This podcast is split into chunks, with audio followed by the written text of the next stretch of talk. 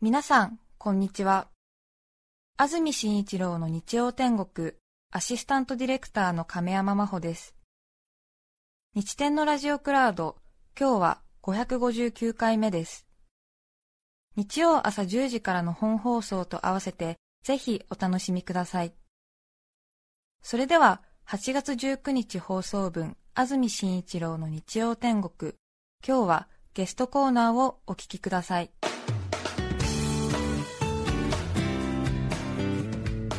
それでは今日のゲストです。女優大竹しのぶさんです。おはようございます。おはようございます。何笑ってるんですか？ちゃんと起きてますか？起きてますよ、ね。渥美さんは起きてますか？起きてますよ。大変だね毎日ね。いいえ昨日もね遅くてこんな生活こんな人生が長いね。そうですね。そうですね。こういう、はい生活長いですね。何年ぐらいですか？これも長いですもんね。そうですね。この番組も13年ですか、ね、そんなにやってるそうですね。大竹さんとお世話になってる金スマも16年 ,16 年。ですね、はい、すごいね。じじゃあ結婚してお父さん日曜日だから海に連れてってとか、はい、まあ言われないからよかったね。そうですよね。普通日曜日にね出かけられないのってかわいそうそうですよね、はい、なのでこの番組のスタッフはやっぱりちょっと子供の用事を優先できないので、結構家庭がうまくいっていない人が不幸なの？そんなことはないですけど 頑張らないと。そうですね、はい、大竹さんは去年ちょうど何ですか？何ですか？パーティーやりましたけど。そんなの別にいいですよ。そうですか、はい、去年。司会をしていただきそうです司会はしてないや。そうです。はい。司会は八島さんがしてくださいそうですね、はい、ちょっと大竹しのぶさんの人生の節目を迎えたということで、はい、還暦パーティーがあったんですけど。なかなか趣向を凝らしたパーティーでしたよね。そうですね。大竹しのぶと60人の男たちと言って、はい、60人の男性を呼んでみんなに喋らしたり、うん、歌わせたりというずしい企画でこういうお祝いの仕方って聞いたことないですよね。なんかお友達が面白いことやろうよって言って、はい、そのライブハウスを借りて、はい、あのミュージシャンのお友達も多かったのでライブ半分ライブで半分わわちゃわちゃみたいな。ブルーノート東京というですね、はい、まあ伝説的な。老舗のライブハウスで、うん、はい、で普通のね還暦のお祝いだとつまらないんで、大竹しのぶと60人の男っていうタイトルで、はい、そうそうたる60人の男性の方が壇上に上がってこうリレー形式でスピーチや歌のプレゼントをしていくっていう。素敵な仲間でしたね。そうですよ、ね、はい、安住さんも入ってましたから。60人のなんですね、はい。違うんですよ。これまで説明が必要なんですよ。えそれ話したら長くなっちゃいますよね。私も入ってるっていうから、え嘘だと思って、なんかおかしいなと思ったんですよ。はい、で60番目って言われたんですよ。うん、それで。うんもう60番目の男性はこの人ですって会場でアナウンスあって、はい、そしたら俺が呼ばれたわけ、うん、そしたら会場はちょっと違うだろうっていう感じでもざわざわしてるわけよ、でその出づらさたるやもないでしょ、当然さ、そうそうたる映画監督やさ、出版社とかね、すごい方がいらっしゃって、で俳優さんいたり、シンガーの方いらっしゃったりする中で、なんでその大鳥が安住なんだみたいな ざわざわっとした空気の中出てくわけですよ、ところが仕掛けがあって、その後に明石家さんまさんがい。よいよこう登場するっていうための、この一度かがむためのね、ひどい、そうよ、私ひどいですね、そしたら私がひどいやつですね。違いますよ、まあ、それはでも全体的な流れを考えると確かにそのままさんまさんがすっと出てくるのも確かにおかしいじゃないですか、さんまさんもやっぱりちょっとねこうあの少しこうちょっと分かります。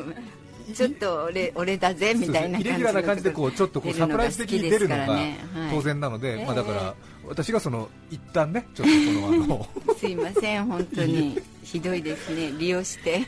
そうだったんです、そしてその後いろいろねあの、テレビでも紹介してましたけど、まあ、別れた旦那さんとのトークがそこから30分近く続いて。そうなんですよ、ねねで挙句私がこう、はい、段を降りるタイミングを2人とも作らないから。どうしたらいいそうダメ安住さんいてって感じで。ずっと横でなんかヘラヘラ笑って。はい。本当にお世話になりました。いいえ楽しかったですね。ずっとお世話になりっぱなしですいませんさて今日は大竹しのぶさんにこのテーマでお話しいただきます、はい、大竹しのぶさんの嘘みたいな本当の話まずは一気に紹介します、はい、大竹しのぶさんの嘘みたいな本当の話その1寿司屋でアルバイト。その2男の子になる。その3気合で直す以上の3つです。1つ目は寿司屋でアルバイト、はい、何ですかこれは？あのこれはあのお友達ママ友で小学校1年生の時からの子供の友達のお家がお寿司屋さんなんですね、はい、で時々どうしてもバイトの子が風邪ひいちゃったりとか、はい、そのそういう時にこうどうしよう今日バイトがいないって言ってかかってきて、で私が行くという、空いてる時は。だから7時から12時までなんですけど。夜7時から。はい。だから何回もやってますね。それで急に呼ばれて仕事なかったら行くんですか？行きます行きます。お寿司屋さんにいらっしゃるんです。はいだからもう大体できます。セッティングから、ええ、いらっしゃいませみたいな感じで。お客さんがびっくりしますでしょ、ね、お客さんはそうですね。あのまずお飲み物とか持っていくと、はい、人それぞれですけどもちゃんと持ってきた店員さんに対して目を見てありがとうっていう人は、はい、ってなりますよね。目も見ないで、はい、あみたいな人は私だって気がつかないじゃないですか。お会計まで気づかない人います？いやお会計私はやらないので、えー、私はあのお皿を洗ったりとか、はい、あの引っ込んでる方なので、えー、それであとお客様の動きを見ながら、はい、あおしぼり今汚れたとか、えー、お茶を変えなくちゃとかお茶の温度とか、はい、そういうのはだいぶ上手になってきましたね。それは大竹しのぶさん本人としては楽しく働いてる。っていうか仕事ってあこういうことなんだって思って集中して、もっと上手になりたいって思う。すごい。す。ごい。あのすごいさきちゃんってすごいもうバイトの先輩がいるんですけど。他のバイトさんもいるんですね？そう。そうするとさきちゃんの動きのが私より全然いいから、うんはい、私は分けてるって思うんですよ、さきちゃん、うん、先輩のが全然すごいと思うから、はい、先輩の動きを見つつ、うん。自分のオリジナリティを出すというか、もっともっと気を使ってお客様が気持ちよくいられるようにしたいっていうのは思って仕事はあ今日はあそこがダメだったとか、結構反省しながらも喜びでした。お客さんちょっとねあれ大竹さん働いてるんだみたいな、そうっていうかドッキリとか。そうですよね。はい、はい、言われます。でアルバイト代もらうんですか？が1000円なんで、ええ。ー、と大体そうですね5000円とかで、はい、でもすごい焦ってあのエプロン忘れた時があって、はい、すごい買ったエプロンがすごい高くて、えチャラになっちゃった すごいショックでした。そうですね、はい、時給1000円でじゃあ1日行って5000円ぐらい。はい5000円です。ちゃんと封筒に入れてもらいましたそうですか。びっくりするでしょうけど、まあ、でもちょっとね新鮮で面白いかもしれませんけれど、ね、いや大竹さんがやってるんですね、ちょっとねどこの寿司屋さんか聞いていきたい気持ちもありますけど、そういうのは迷惑ですもんね。いや別に大丈夫です。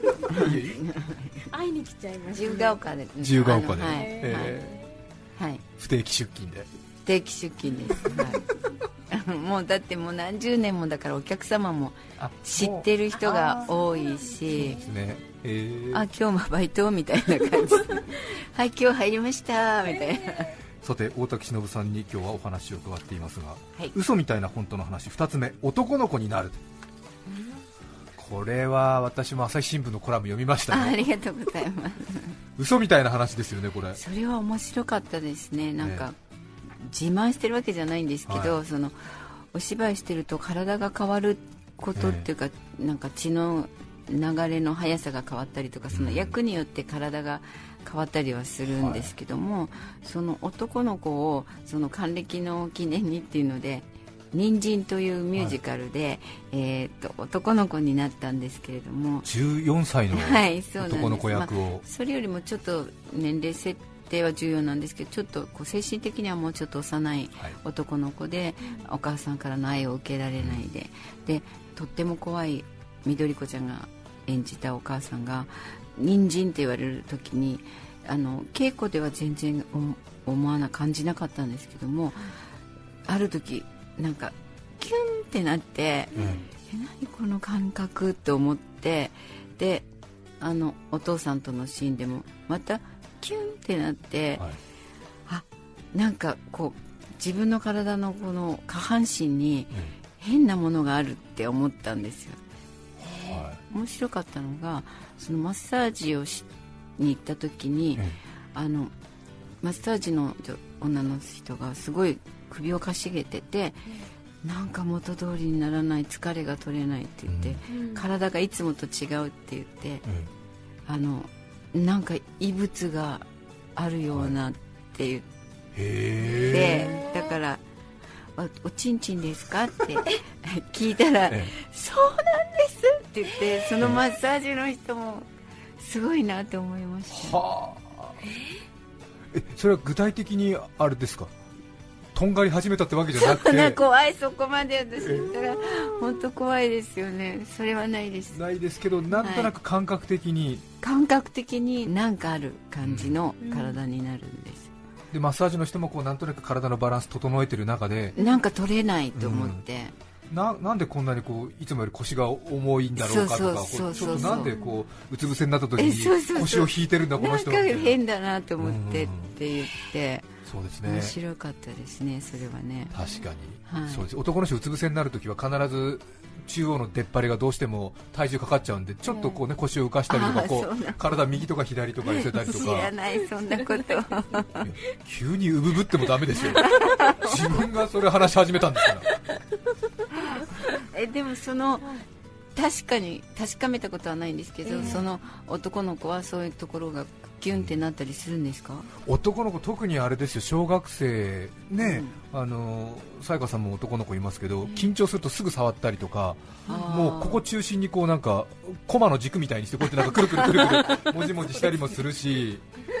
そうなんだ、うん、なんかそそうそこが中心って感じがしたんですよ。そうですよね。はい、それが面白かった。それを頭で理解してやるのではなく。うんその実体験から来たのが面白かったです、ね、そうですね。ちょっとでもマッサージの先生にそう言われるとなんとなく自分が抱えてた悩み当てられたしかも役者としても評価されたみたいな気持ちで嬉しかったんじゃないですか？嬉しいけどなんかこういうところで喋るとなんか自慢してるなって思われるのが嫌だなと。そうですか、はい、エッセイでは上手に自慢にならないように微妙にこうちょっと整えて書いてましたのでじゃあ今も自慢ですかね。いいや自慢だ。自慢ですよ。いいですよ。そうなったんですもん。はい。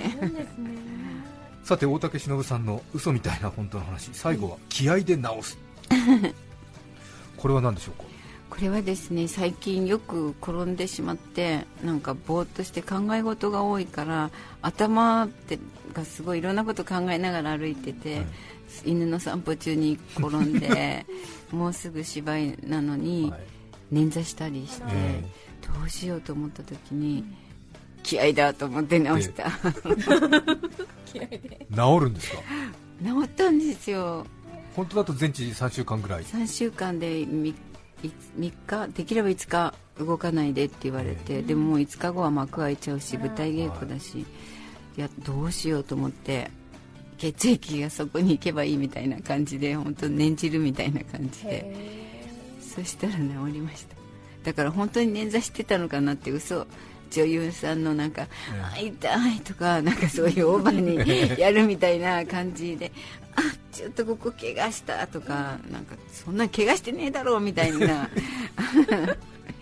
って思われたら嫌だなと思ったんですけど整形の先生が。大下さんなんて言ってましたか？大学生よりすごいって言われました。回復力があるはい、はあ、それも自慢です。これ自慢話のコーナーになっちゃいます。なんでこれでこの音楽がかかるんですかね。杉並区さすがのさっちゃん56歳女性の方からのリクエスト。大竹しのぶさんの「みかん」やったデビュー曲ですね。はい。さっちゃんありがとう。8月19日放送分安住紳一郎の日曜天国著作権使用許諾申請をしていないため、リクエスト曲は配信できません。引き続きゲストコーナーをお聴きください。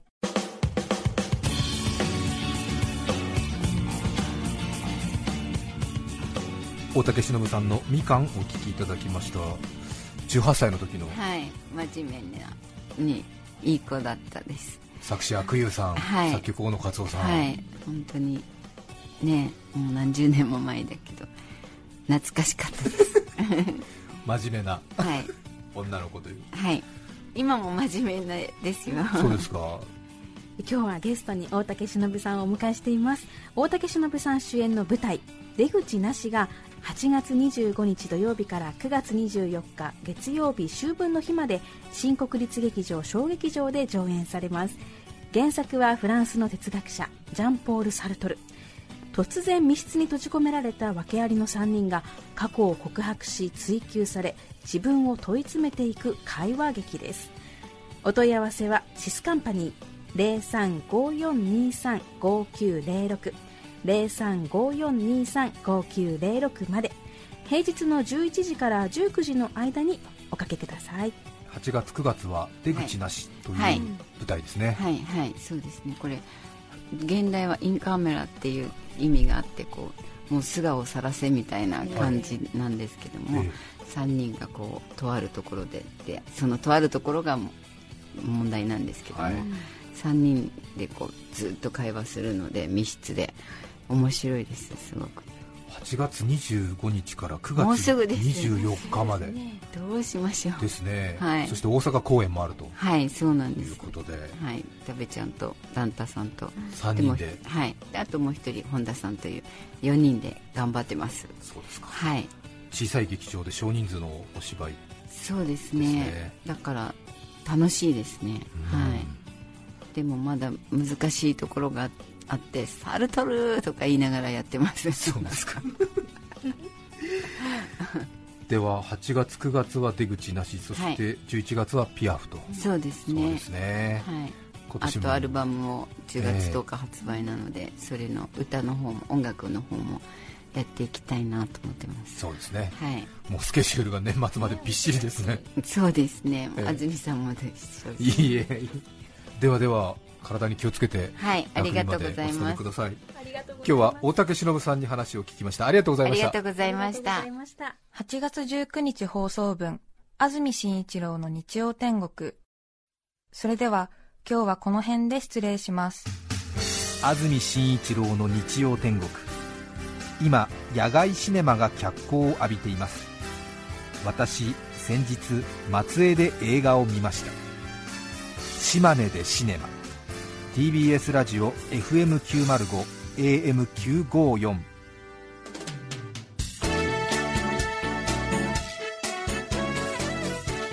さて来週8月26日の安住紳一郎の日曜天国。メッセージテーマは「インターネットと私」ゲストは通訳者橋本美穂さんです。それでは来週も日曜朝10時 TBS ラジオでお会いしましょう。さようなら。安住紳一郎の TBS ラジオクラウド。これはあくまで試供品皆まで語れぬラジオクラウド。ぜひ本放送を聞きなされ954905